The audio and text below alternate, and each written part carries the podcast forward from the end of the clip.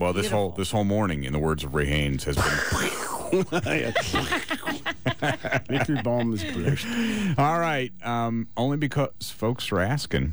Uh, well, I do want to repeat this. All of these segments of Ray's teaching is posted at the Rise and Stein and the Victory Facebook pages, and the notes are up there. And if you want last year's teachings and the teachings before that, there is a link. It says, click on the following link for all of Ray's teachings. just so you won't be confused. Okay. And just as a bit of a spoiler, tomorrow we're going to oh, take the second. Spoiler alert. We're going to take the second half. We win. I yes, that is the whole point. and so I got to say, I love, absolutely love Passover. I love everything about Passover. Mm. I, I love just dwelling and just everything about it. But Passover, without the Feast of First Fruits, is like when I don't know if you if you're old enough to have gone to any of those plays back in the 70s and Jesus Christ Superstar and all of those. Yeah. They leave him on the cross and they fade out plays over. That's Passover without the Feast of First Fruits. you know, if you've celebrated Good Friday and uh, Easter or Resurrection Sunday, but you've not encountered the Feast of First Fruits in as that Resurrection Sunday, you have missed massive, massive pictures, Yeah. massive understanding of who Jesus is to you as a Christian. Mm-hmm. You can't get that in with without attaching it to the feast that it's a part of. That's been going on since the Garden of Eden. It's been shadowing all the way here, and so when you stop and look at that and go back to Egypt and then look at the resurrection, you're going to go, oh wow because that's what you're supposed to do. Hmm. It's the shadow, it's pointing to Jesus. So tomorrow we're going to really dig into that and I got to say it's one of the coolest, one of my favorite things is that part. So mm-hmm. that's I Can't won't spoil wait. it. Won't hmm. spoil it, but I'm hmm. just telling you it's it's, it's the cool thing. We were just talking about the elements of Passover. So mm-hmm. we're going to run down a few other things. Again, Passover is for you and your family to sit and have a meal with Jesus. All right? You can eat what you want. You can do whatever you want. There's a few things that are important, and there's a few things that you know you want to avoid. Uh, one of those would be unleavened bread or just the fluffy bread, because this particular one for seven days it's a feast of unleavened bread. It all points to Jesus. So, you know, you could eat bread, but you know, the kind of the point of the feast is that you don't, and it, there's a point to it. So Even Martin's potato rolls. See, that's the thing. Okay. like- now, but but here is the thing. Let me just throw this out while we're in this. Everybody seems to get get focused then on the cracker and the unleavened bread as representing Jesus' body. Hmm. But here's the thing.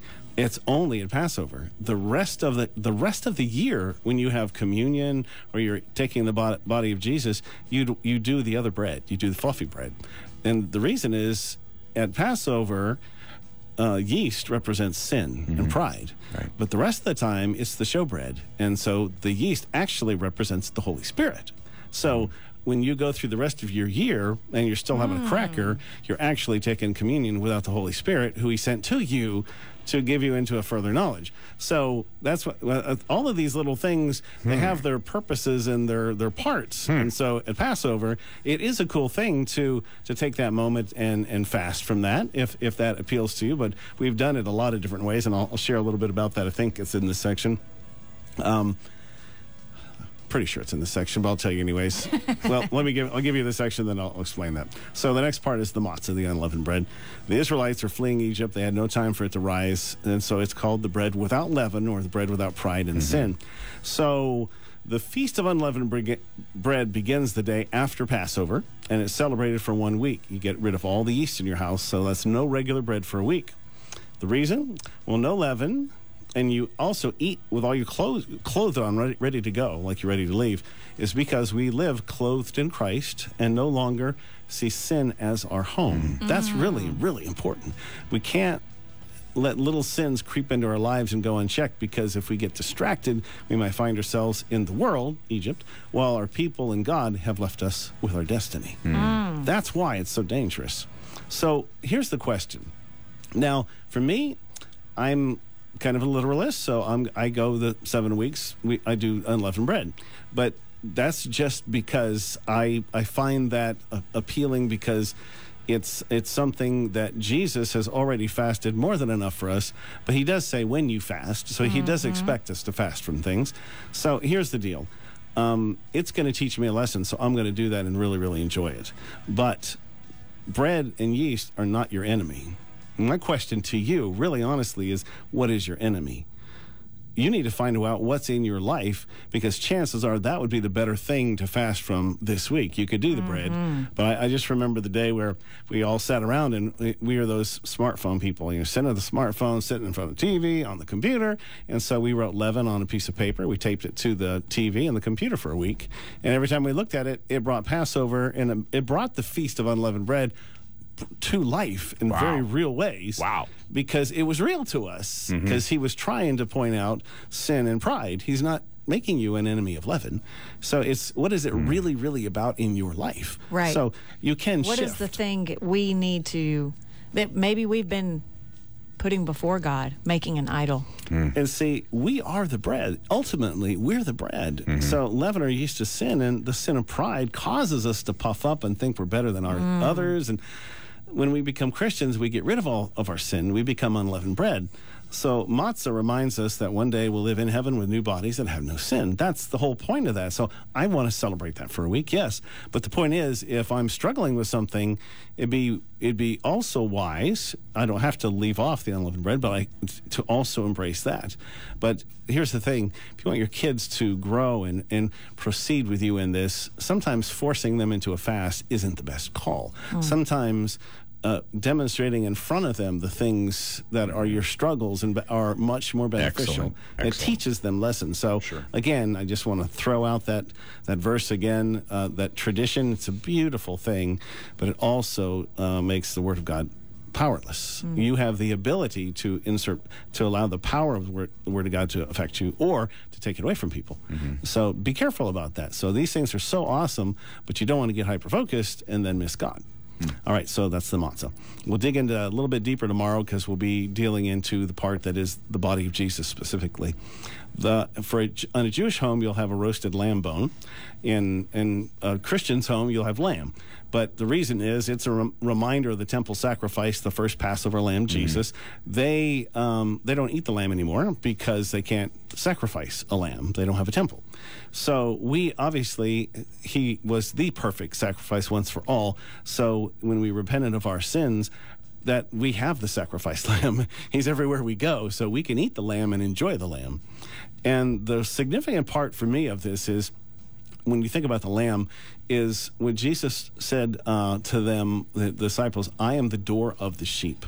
That picture of that door, I know you guys had uh, a great picture at church Yeah. that, that he did of that. Um, I want you to put yourself in Egypt for a moment. And you're at the door. You have to sacrifice this lamb. All right. So here's what happens the man of the house looks into the face of the lamb and slits its throat. Mm. So there's a responsibility. This is, you're dying for me. So blood runs down on his feet. Uh, it's like when you camp out, you have to put a ditch around your tent. So you have a ditch around the house. And so all this blood's running into this ditch in 600,000 homes. This blood is running, all right? So he then takes a hyssop branch with one hand and he, he is, so I'm using my left hand, putting it on the left side, dips down, runs blood on the right side of it, takes dips again, goes up on the top. So what you have now is you have this doorway of blood, Mm-hmm. but you also have the guy, mm-hmm. blood's run down his left, Yep. blood's down on his right, mm-hmm. up above it's sprinkled on his head, and on his, and it's at, all over his feet because he did the crucifixion. I mean, he, he died. I mean, he, when he killed the lamb, it poured out over his feet. So here's this guy standing there for thousands of years every Passover to be a demonstration what Jesus would look like hanging on the cross beautiful picture th- for us. And the four sides of that are that door. It's all covered in blood. Are you uh, on the interweb right now, Ray, over there on that side of the studio? I am not. Well, if you would click on the Facebook page, the picture that we have posted as the main picture of today's teachings is that Passover door with Jesus inside the door, and you see the blood from the hyssop on either side Wow. and on the top, and there is the slain lamb. Look at you. See, that's an excellent picture. Mm. Well, and it's cool because you're going to watch the number four all through the Passover, too. There's four sides of that door, there's four cups, on and on mm-hmm. we go. Wow. The four cups of juice or wine represent the blood of the Lamb, obviously, Jesus. They mean four things be different, I will free you, redemption, and it's a cup of praise or mm-hmm. joy. All right, be different. So, an important note for you. Let me just cover this because I think it's really, really important. You don't ever fill your cup all the way up. It doesn't matter what you're drinking, because if um, if you're using wine, four cups of wine, and you will be in a state that's not really suitable for Passover. If you're using juice, you're in a coma. So either way, it's a bad deal. so the reason you have to drink all of it is because it symbolizes that your joy is full. It's really, really mm, important mm-hmm. because even mm-hmm. Jesus w- had to drain that cup. Mm-hmm. You're representing Jesus in this, so every cup is your joy. I'm drinking this, I'm being different, I'm, I'm being freed, I'm being redeemed. It's my praise, it's my joy. So it's just really important. However, you handle that, I, I, I say that because people assume I'm not drinking wine, I'm fine. So they, they sugar themselves to death. And and it's it's really it really takes the joy out of Passover when you have a really bad stomach ache. So Yeah. there you go. So whatever you drink, don't fill your cup. And if I remember correctly from from Judaism growing up, Welch's grape juice and or the uh, Passover equivalent of Yes. will stain your fine tablecloths. Yes. Thanks for the helpful hint. Yes, drink drink I- it, don't spill I, it. I, I was I was that guy. I was that kid spilling it all over the place. And They you- don't and call him David Stain for nothing. and, and remember, take advantage of those moments because that is those are beautiful moments. Your mm-hmm. kid is at some point in a Passover, they're going to spill the, the the juice or the wine, and it's going to stain, and that's the whole point. Yeah. That is the mm. point. You want to take that. You want to mm-hmm. embrace all of those things because this is no longer. This is our failure. Look what it causes. Wow. I mean, there's all these Wow. Could pictures. Could you call my mom? She's still mad about that tablecloth. David was a good boy. so What happened to him? So the first cup, kiddush. Now it's Mm-hmm. it's spelled K I D D U S H. Again, that's why Mm-hmm. we, if you're not, you don't speak Hebrew, it, it's it's uh, probably advisable just to do it all in English, so Mm-hmm. you don't have a, a, an odd sounding um, Passover. But it means be different, be holy. So Set apart. Set A apart. royal priesthood, a royal nation. when the angels are in hev- heaven, they're calling Kadosh, Kadosh, Kadosh. It's holy, holy, holy. And it corresponds to the verse, I am the Lord. I will bring you out from under the yoke of the Egyptians. So, do you understand? Being holy doesn't mean you're better than anyone. Mm-hmm. It means you've been separated out for his service. This means he's called you out to serve mm-hmm. those very people. Amen. That's huge. Amen. Don't miss the, the point of it all. Being different is the first part of being saved. Everyone's a sinner. God is holy. We cannot be close to him with sin. The punishment for sin is death. He dies for us, punished for us, so we can be close to God. We're no better. Hmm. We- mm-hmm. He's just been punished for us. So with this cup, we set the night aside as different from all other nights, and we pray the prayer, the same Baruch Atah, except you the flip it to the Creator of the fruit of the vine. Beret um, Peri Hagafen. There you go. So um, the other cool thing is you lean to the left and you drink the cup. I, I like that for a couple of reasons.